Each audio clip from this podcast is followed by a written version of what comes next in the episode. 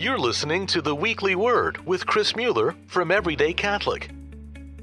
In this week's Gospel, Jesus continues teaching through a series of the kingdom of heaven is like parables. And for the most part, these parables express something simple about the Christian life and God's kingdom. But don't be fooled. Just because the lesson is simple, it doesn't mean that it's easy. Often, it's the simplest truths that are the hardest to apply. I mean, think about it. How many simple truths would solve things in your life? You want to lose weight? Simple fact is exercise and diet will fix that. It's a simple input versus output equation, but simple isn't easy. It's hard. Want to have better control of your finances? Simple. Create a budget and stick to it. But once again, simple isn't easy. The thing is, implementing simple truths often requires massive amounts of discipline. And that brings us back to Jesus' teaching. Discipline and disciple come from the same root. To follow Jesus is a discipline in him. It's applying simple truths in radical ways, enabled, thankfully, by the grace of the Holy Spirit. But make no mistake, you have a part. You can't be discipled in Christ by your own efforts, but we do need to make the effort to cooperate with the Holy Spirit. So, what are the simple truths that Jesus is teaching this week? Well, in the first two parables, the treasure in the field and the pearl of great price, Jesus teaches that to gain the kingdom, a person must forsake all other treasures. There are no half measures. He teaches the kingdom of heaven is like a treasure buried in a field, which a person finds and hides again, and out of joy goes and sells all that he has and buys the field.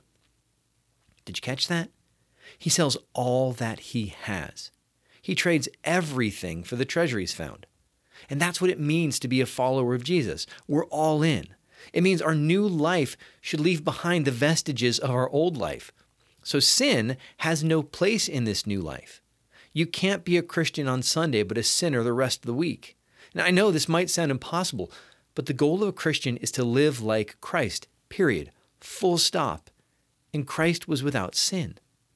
And Jesus repeats the lesson in the parable of the pearl of great price. The merchant in this story sells everything to buy a pearl of great value.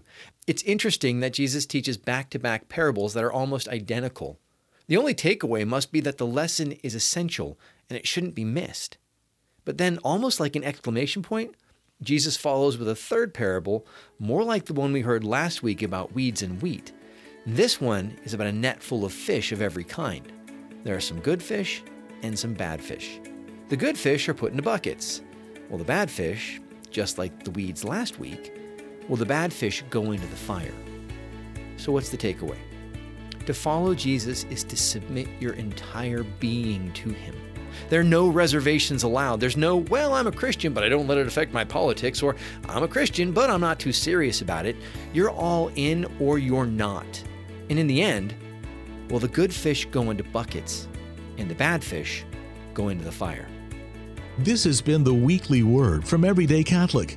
Everyday Catholic is a 501c3 nonprofit, and we depend on the support of listeners like you.